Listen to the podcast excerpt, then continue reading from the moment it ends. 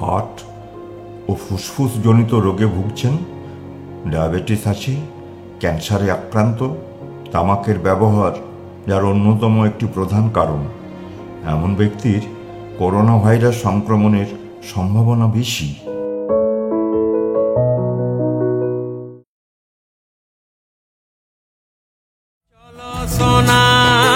চলো শুনি নিত্যানন্দ